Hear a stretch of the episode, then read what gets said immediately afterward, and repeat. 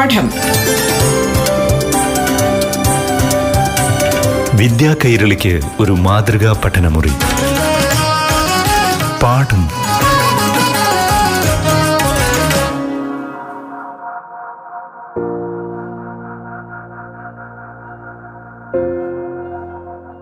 നമസ്കാരം പ്രിയപ്പെട്ട കൂട്ടുകാരെ. പാഠത്തിന്റെ പുതിയൊരു അധ്യായം ഇവിടെ തുടങ്ങുകയാണ്.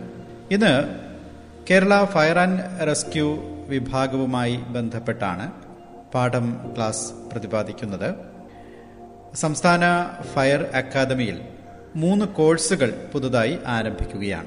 ഈ കോഴ്സിന്റെ വിശദാംശങ്ങളും പൊതുവായി ഫയർ ആൻഡ് റെസ്ക്യൂ വിഭാഗത്തിന്റെ പ്രവർത്തനവും സംബന്ധിച്ചാണ് ഇന്ന് പാഠം ക്ലാസ് മുറി പ്രതിപാദിക്കുന്നത്. പ്ലസ് ടു കഴിഞ്ഞാൽ ഈ കോഴ്സുകളിലേക്ക് കുട്ടികൾക്ക് പ്രവേശിക്കാവുന്നതാണ്. വലിയ ജോലി സാധ്യതയുള്ള ഒരു മേഖലയാണ്. ഇതേക്കുറിച്ച് വിശദീകരിക്കുവാനായി ഇന്ന് നമുക്കൊപ്പം അതിഥിയായി ചേരുന്നത് കേരള ഫയർ ആൻഡ് റെസ്ക്യൂ സർവീസസിലെ റീജിയണൽ ഫയർ ഓഫീസറും ഫയർ അക്കാദമി ഡയറക്ടറുമായ Shri K Abdul Rasheed.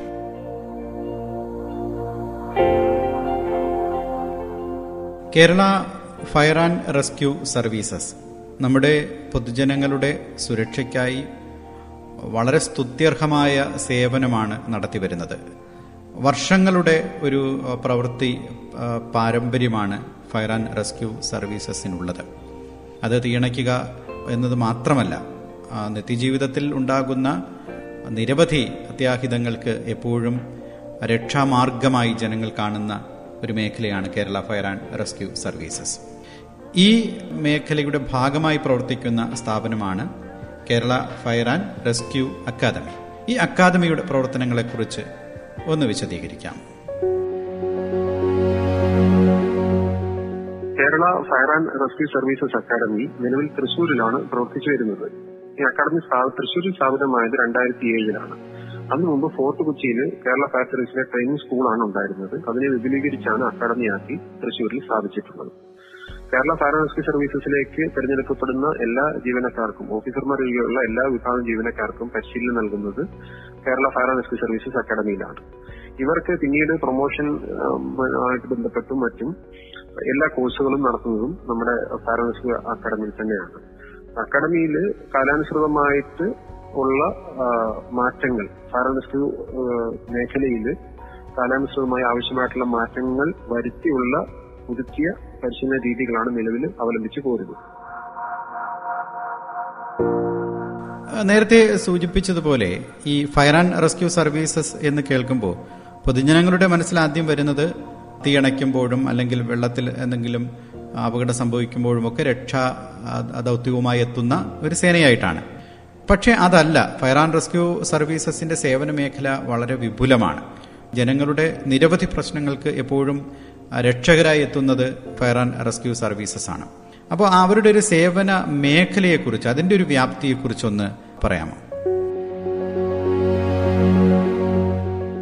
ആയിരത്തി തൊള്ളായിരത്തി അറുപത്തിരണ്ടിൽ പോലീസിൽ നിന്ന് വേർപെടുത്തി ഫയർഫോഴ്സ് എന്ന പേരിൽ സേന രൂപീകരിച്ച സമയത്ത് കേവലം അഗ്നിബാധ ഉണ്ടായി കഴിഞ്ഞാൽ തീ അണയ്ക്കുക എന്നുള്ളത് മാത്രമായിരുന്നു ഈ ഫയർഫോഴ്സ് ചെയ്തിരുന്നത്. അതിനുശേഷം സംസ്ഥാനത്തുണ്ടാകുന്ന മറ്റ് വിവിധങ്ങളായ അപകടങ്ങളിലും ഫയർഫോഴ്സ് റെസ്പോണ്ട് ചെയ്ത് തുടങ്ങിയതോടെ രണ്ടായിരത്തി രണ്ടിന് ഈ സർവീസിനെ Kerala fire and rescue services എന്ന് പുനർനാമകരണം ചെയ്തിട്ടുള്ളതാണ്. ആ ഒരു കാലഘട്ടത്തിൽ സംസ്ഥാനത്തുണ്ടാകുന്ന എന്ത് അപകടങ്ങളിലും ആദ്യം റെസ്പോണ്ട് ചെയ്യുകയും പ്രോപ്പർ ആയിട്ടുള്ള നടപടികൾ സ്വീകരിക്കുകയും ചെയ്തിരുന്നത് ഫയർ ആൻഡ് റെസ്ക്യൂ സർവീസസ് ആയിരുന്നു. എന്നാൽ കഴിഞ്ഞ കുറച്ച് കാലഘട്ടങ്ങളിലായിട്ട് സർവീസിന്റെ പ്രവർത്തനത്തിന്റെ രീതി തന്നെ മാറി. മുൻപ് നമ്മൾ അപകടങ്ങൾ ഉണ്ടായ ശേഷം പ്രതികരിക്കുക എന്നുള്ള രീതിയിലാണ് പ്രവർത്തിച്ചിരുന്നതെങ്കിൽ ഇന്ന് ഡിപ്പാർട്ട്മെന്റ് പ്രവർത്തിക്കുന്നത് അപകട സാധ്യതകൾ മുൻകൂട്ടി കണ്ട് അപകട അപകടങ്ങൾ ഒഴിവാക്കുന്നതിനുള്ള മുൻകരുതൽ നടപടികൾ സ്വീകരിക്കുകയും പിന്നെ ആൾക്കാരെ ബോധവൽക്കരിക്കുക. ഇങ്ങനെ വിവിധങ്ങളായിട്ടുള്ള മേഖലകളിൽ ഇപ്പൊ ഉദാഹരണമായിട്ട് പറഞ്ഞാൽ ഫയർഫോഴ്സിന് പുതുതായിട്ട് ആരംഭിച്ച ഒരു സംവിധാനമാണ് സേഫ്റ്റി ബീറ്റ് സംവിധാനം എന്ന് പറയുന്നത്. ഓരോ ഫയർ സ്റ്റേഷനിലും സേഫ്റ്റി ബീറ്റ് ഓഫീസർമാരുണ്ടാവും ഫയർ സ്റ്റേഷന്റെ അധികാര പരിധിയിൽ വരുന്ന മൊത്തം ഏരിയയെ നമ്മൾ പത്ത് അല്ലെങ്കിൽ പതിനഞ്ച് ബീറ്റ് ഏരിയാസ് ആയിട്ട് തിരിച്ചിരിക്കും.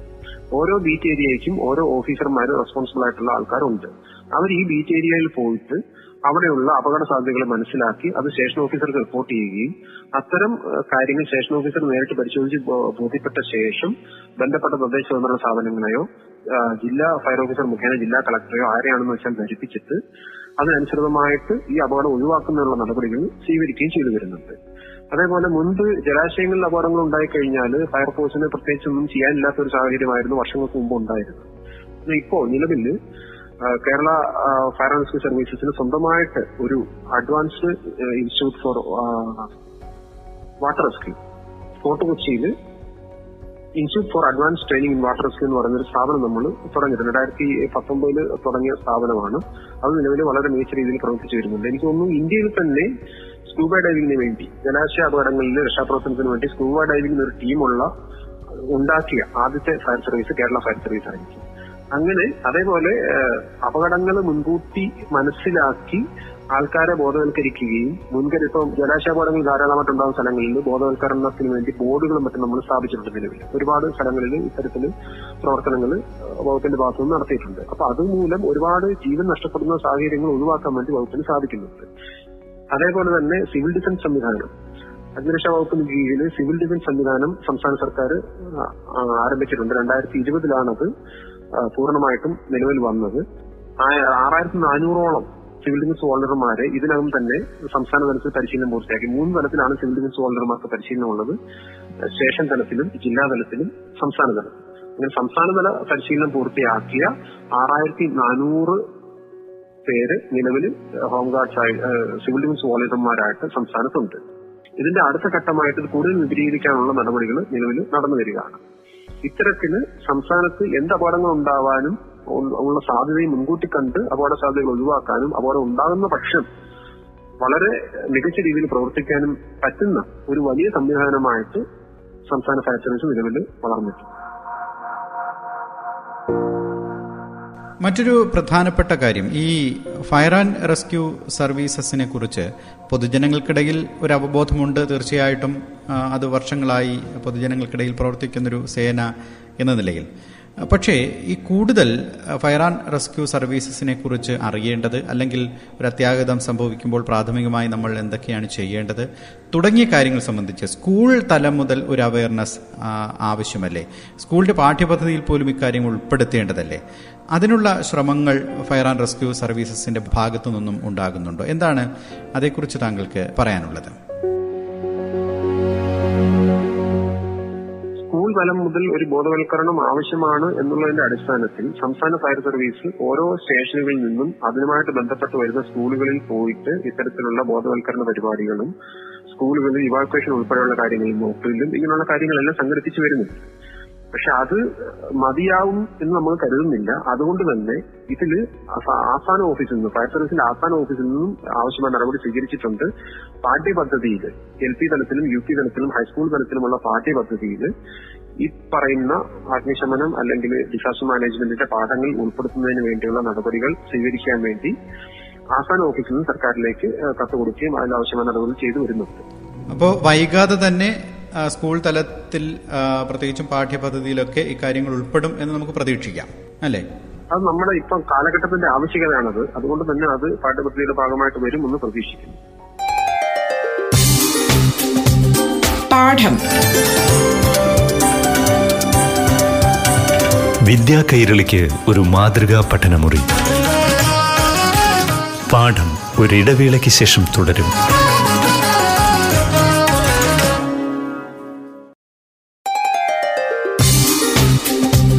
പാഠം. വിദ്യാ കൈരളിക്ക് ഒരു മാതൃകാ പഠനമുറി. പാഠം തുടരുന്നു.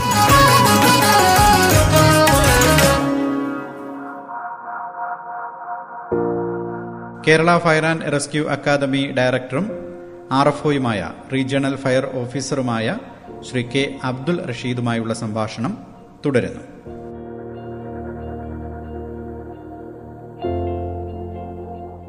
മറ്റൊരു പ്രധാനപ്പെട്ട കാര്യം കേരള ഫയർ ആൻഡ് റെസ്ക്യൂ അക്കാദമിയുമായി ബന്ധപ്പെട്ട പ്രവർത്തനങ്ങളാണ്. അക്കാദമി ട്രെയിനിങ് പ്രോഗ്രാം അല്ലാതെ ഇപ്പോൾ മൂന്ന് കോഴ്സുകൾ ആരംഭിക്കുകയാണല്ലോ.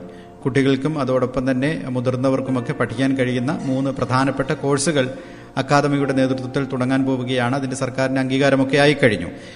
അക്കാദമിയുടെ പ്രവർത്തനങ്ങൾ അതായത് ട്രെയിനിങ് കോഴ്സുകൾ ഇതേക്കുറിച്ച് വളരെ വിശദമായിട്ടൊന്ന് പറയാമോ? നിലവിൽ അക്കാഡമിയിൽ നടക്കുന്നതെല്ലാം അക്കാഡമിയിൽ ഏഹ്, ഫയർ സർവീസിലെ ജീവനക്കാർക്ക് വേണ്ടിയുള്ള പരിശീലന പരിപാടികളാണ്.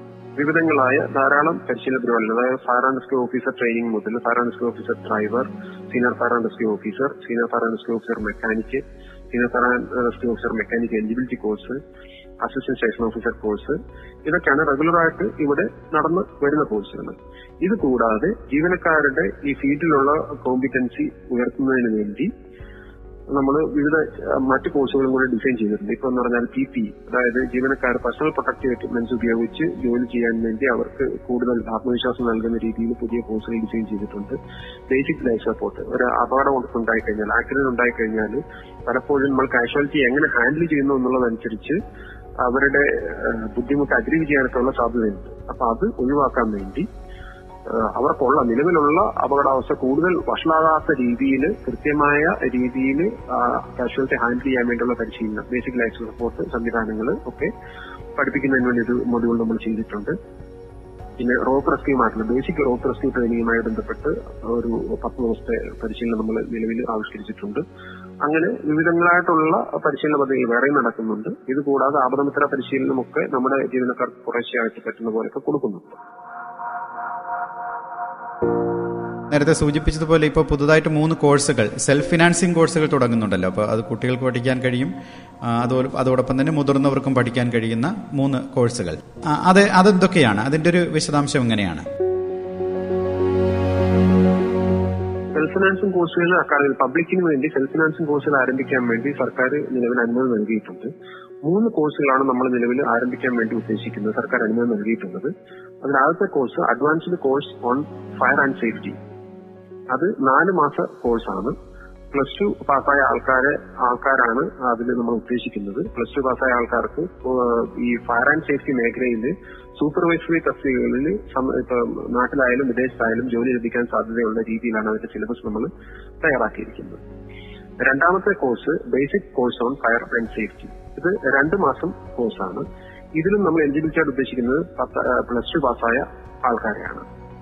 അപ്പൊ അവർക്ക് ഈ പറയുന്ന അഗ്നിസുരക്ഷാ മേഖലയിൽ തൊഴിലവസരങ്ങൾ ധാരാളമായിട്ട് ലഭിക്കുന്ന രീതിയിലാണ് ഈ പറയുന്ന രണ്ടു മാസ കോഴ്സ് നമ്മൾ ഡിസൈൻ ചെയ്തിരിക്കുന്നത്. അതിന്റെ സിലബസും കാര്യങ്ങളും കരിക്കുലവും ഒക്കെ തയ്യാറാക്കിയിരിക്കുന്നത്.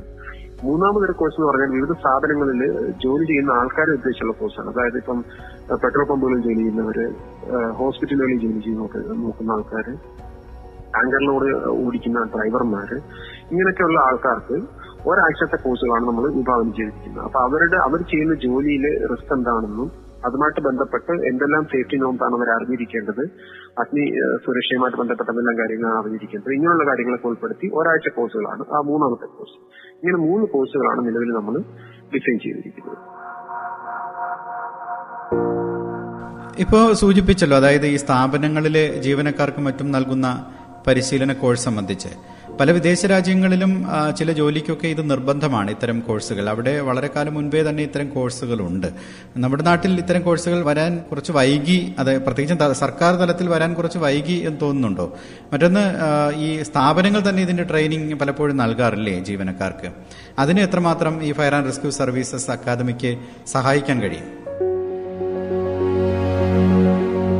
സത്യത്തിൽ ഇത്തരം പരിശീലനങ്ങൾ പല സ്ഥാപനങ്ങളിലും മുൻപും നടക്കുന്നതായിട്ട് നമ്മുടെ ശ്രദ്ധയിൽപ്പെട്ടിട്ടുണ്ട്. പക്ഷേ കേരള ഫയർ സർവീസസ് അക്കാദമിയിൽ ഇത്ര ഒരു കോഴ്സ് നടത്തുമ്പോൾ നമുക്ക് ഇവർക്ക് ആവശ്യമായിട്ടുള്ള പ്രായോഗിക പരിശീലനം നൽകാനുള്ള സാധ്യതകളൊക്കെ വളരെ കൂടുതലാണ്.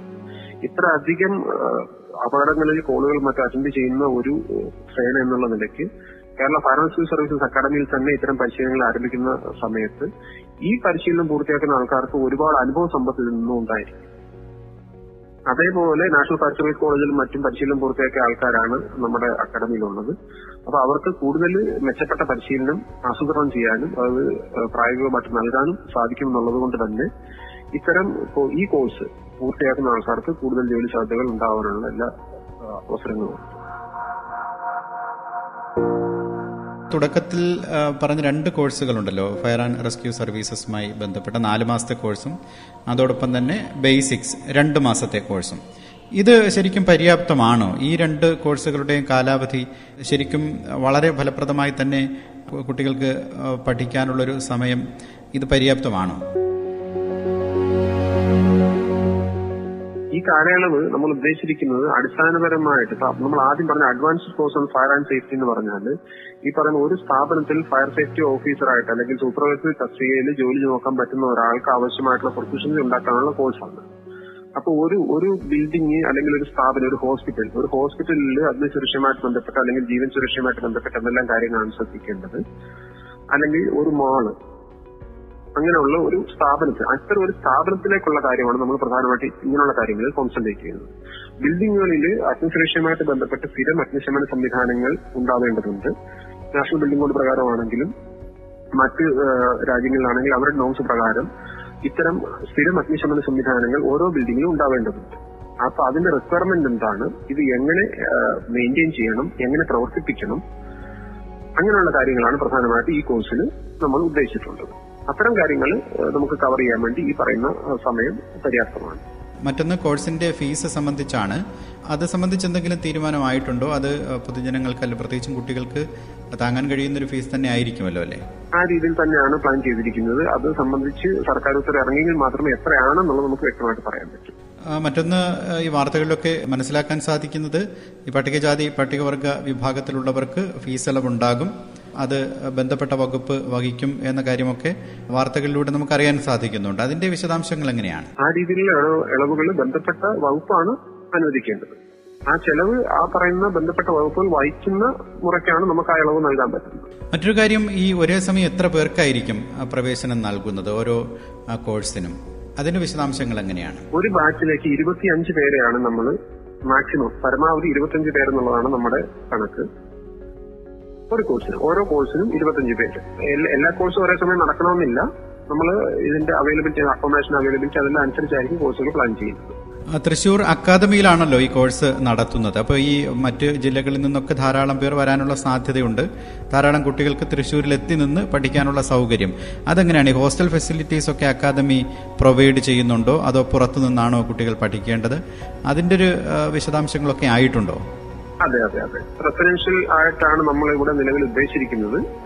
സ്വന്തമായിട്ട് അക്കോമഡേഷൻ ഉള്ളവർക്ക് നമ്മൾ ഈ പറയുന്ന സമയത്ത് ശരിക്കും പറഞ്ഞാൽ ഇങ്ങനെയുള്ള ട്രെയിനിങ്ങൾ എന്ന് പറഞ്ഞാൽ രാവിലെ ആറ് മണിക്ക് ആറരയ്ക്ക് തന്നെ ട്രെയിനിങ് ആരംഭിക്കും. അപ്പൊ അവിടെ റെസിഡൻഷ്യൽ ആയിട്ട് തന്നെ നടത്തുന്നതായിരിക്കും കൂടുതൽ അഭികാമ്യം എന്നാണ് നമ്മൾ നിരീക്ഷിക്കുന്നത്. ആദ്യത്തെ രണ്ട് കോഴ്സുകൾ നമ്മൾ നാല് മാസം രണ്ട് മാസം പറഞ്ഞിരിക്കുന്ന കോഴ്സുകൾക്ക് കോഴ്സിന്റെ ഭാഗമായിട്ട് നമ്മുടെ തിരക്കേറിയ ഫയർ സ്റ്റേഷനിൽ ഏതെങ്കിലും ഫയർ സ്റ്റേഷനുകളിൽ അവർക്ക് പ്രായോഗിക പരിശീലനം കൂടെ നൽകുന്നതിനുള്ള സംവിധാനം നമ്മൾ ഏർപ്പെടുത്തുന്നുണ്ട് ഇപ്പോൾ ആദ്യത്തെ ബാച്ച് എന്നേക്ക് തുടങ്ങാനാണ് സാധ്യത. അത് അഡ്മിനിസ്ട്രേഷൻ വകുപ്പിന്റെ ബഹുമാനപ്പെട്ട ഡയറക്ടർ ജനറലിയും കൂടെ ആലോചിച്ച് തീരുമാനിക്കുന്ന സംഗതിയാണ്. പെട്ടെന്ന് നമുക്ക് പറയാൻ സാധിക്കില്ല. പ്രിയപ്പെട്ട കുട്ടികളെ ഇന്നത്തെ പാഠം ക്ലാസ് ഇവിടെ പൂർണമാവുകയാണ്. കേരള ഫയർ ആൻഡ് റെസ്ക്യൂ സർവീസസിനെ കുറിച്ചും കേരള ഫയർ അക്കാദമി ആരംഭിക്കുന്ന കോഴ്സുകളെ കുറിച്ചുമാണ് ഇന്ന് പാഠത്തിൽ പ്രതിപാദിച്ചത്. ഇന്ന് നമുക്കൊപ്പം അതിഥിയായി പങ്കുചേർന്നത് Kerala fire academy director Shri K Abdul Rasheed. ഇന്നത്തെ പാഠം ഇവിടെ പൂർണമാകുന്നു. ഇനി അടുത്ത ദിവസം ഇതേ സമയം. നന്ദി നമസ്കാരം. പാഠം. വിദ്യാ കൈരളിക്ക് ഒരു മാതൃകാ പഠനമുറി. പാഠം.